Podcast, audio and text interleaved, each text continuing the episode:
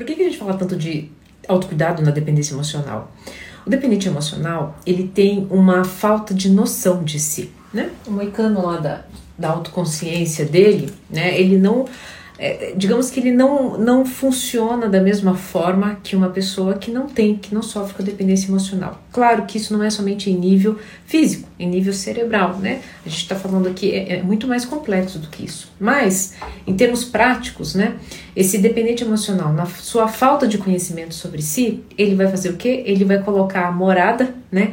Da sua identidade, da sua, do seu processo de indivíduo no outro ou vai ficar paralisado diante de uma emoção porque não tem conhecimento de si. E o que é que mais rapidamente traz para a gente é, essa noção de si? O autocuidado.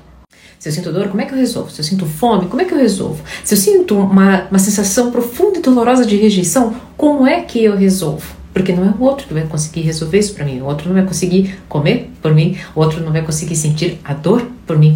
Quando eu entendo e, e começo a transformar essas sensações, a lidar com elas, eu passo não somente a me conhecer, mas eu começo a ter o que? Poder. Por quê? Porque eu passo a entender como esse estímulo chega e ao invés de ficar sempre sendo uma pessoa reativa, dependente de emocional, uma pessoa muito reativa, eu passo a ser o quê?